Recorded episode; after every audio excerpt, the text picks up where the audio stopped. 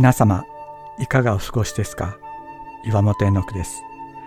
今日も366日元気が出る聖書の言葉から聖書のメッセージをお届けします。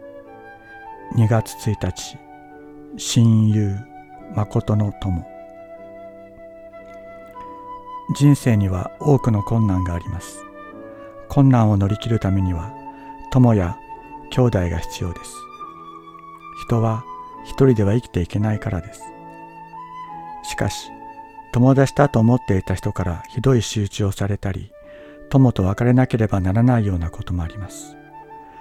悲しいことですが、兄弟と呼び合うクリスチャン同士でも、このようなことはあります。その経験が辛く悲しいものであればあるほど、私たちは新しい関係を求めるのを恐れるようになります。しかし振り返ると自分自身がそれらの人たちの真の友としてふさわしい人間だっただろうか。自分のための友達だったのではないのか。どんな時にも愛するとはどのようなことなのだろう。苦しみを分け合うとは自己中心の私がいます。